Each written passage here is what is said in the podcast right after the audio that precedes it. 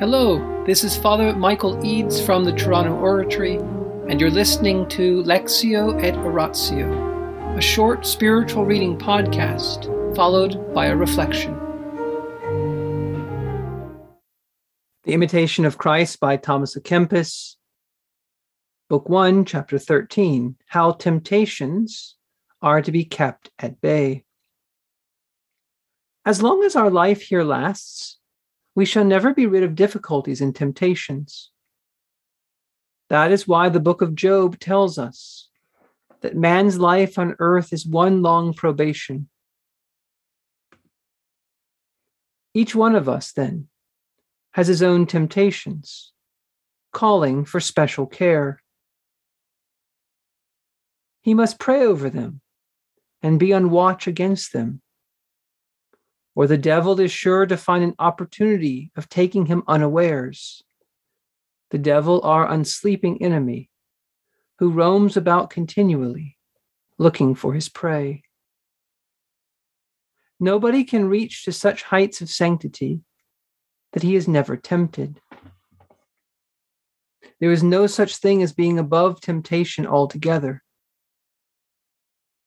These temptations can be a wearisome burden to a man, but nonetheless of great use. They humiliate him and purify him and teach him wisdom. Trials and temptations. These have always been the stepping stones by which the saints marched forward. Only those who failed the test forfeited their chances and fell back. Nowhere will you find a monastery so enclosed or a hermitage so remote that temptation and difficulty cannot follow you there. Never, as long as he lives, can a man tell himself that he is beyond the reach of temptations. We are sinners born, and the focus of them lies in ourselves. When one of them leaves us, another comes instead there will always be trials for us to endure. Have we not lost the gift of happiness? People often try to run away from temptation, only to find that they are plunged in it deeper than ever.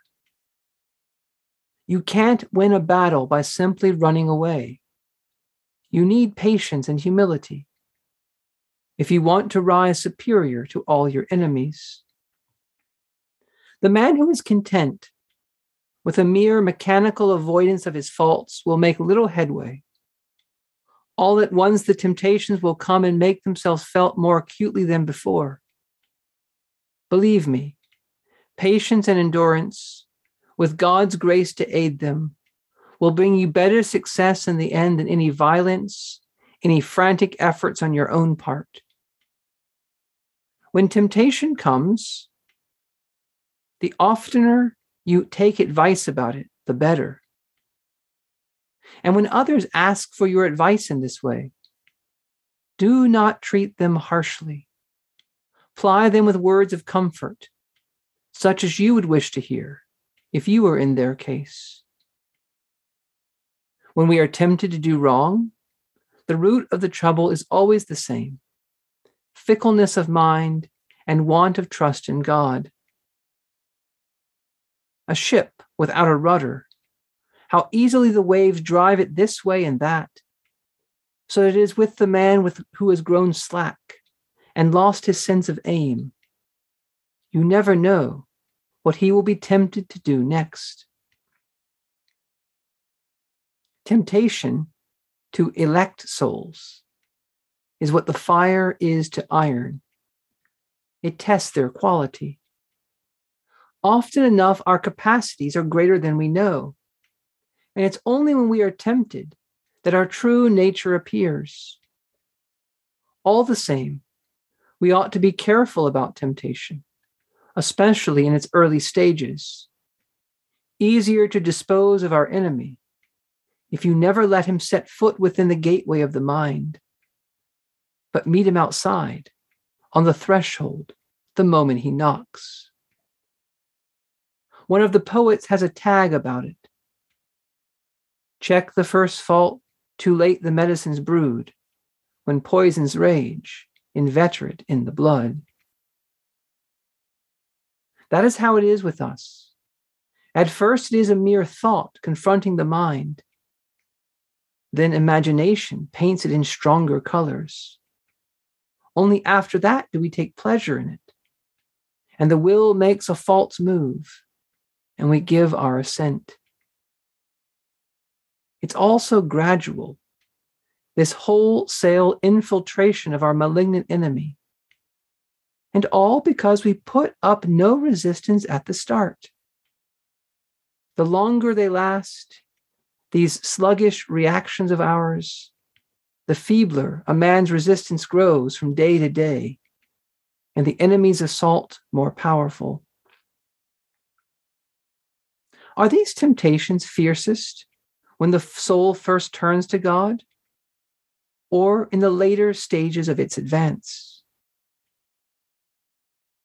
It differs with different people. And there are some who have a rough passage, you may say, all through their lives, while the tests to which others are subjected are gentle enough. It's all part of God's design for us. So wise, so just, always taking into account the circumstances of each man's life and the merit of his actions, with the salvation of the elect as the end of it. No reason, then, for despair when we find ourselves exposed to temptation. It only means that we must pray to God more earnestly than ever, asking for his gracious help in all our trials. Has not St. Paul told us that God with the temptation itself will ordain the issue of it and enable us to hold our own? Humbly, then, let us submit to God's dealings with us. When any temptation or trial comes, it is the humble soul he will set free and lift up to greatness.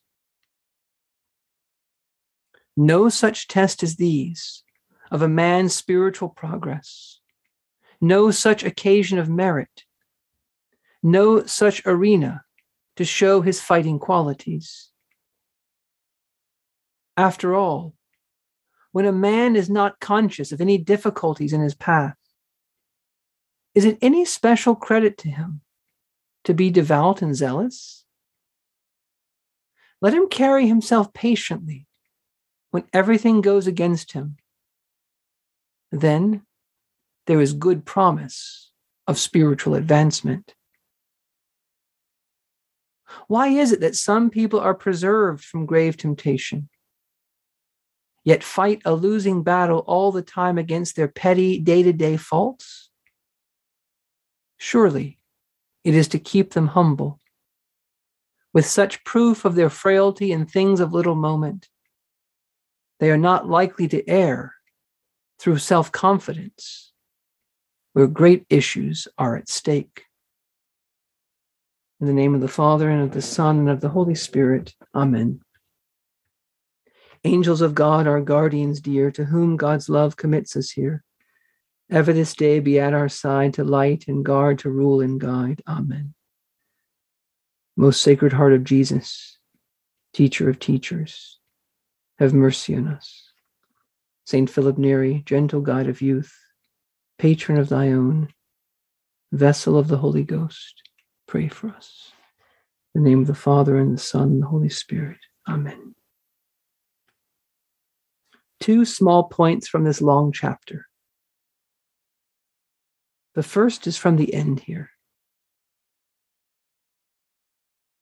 Why does God keep the man humble who's only tempted by small things and yet falls? Precisely because the man feels his weakness. These small day to day things, which he thinks I should easily able, able to overcome, I don't overcome them. Why? Because God is allowing me to stay humble so that when some big temptation comes, I won't err through self confidence. See how wise the Lord is? he takes a person where they are. He knows what temptations they'll face later on, the big ones, and he prepares them by allowing them to fall in small things, to keep them on their toes, to keep them from being overconfident in their own strength. And if those of us who are here tonight listening know someone or ourselves are this way who struggle with gluttony, people who have great difficulty in food are often very humble people. And gluttony is one of the most humbling of sins, and it's like the lightest sin.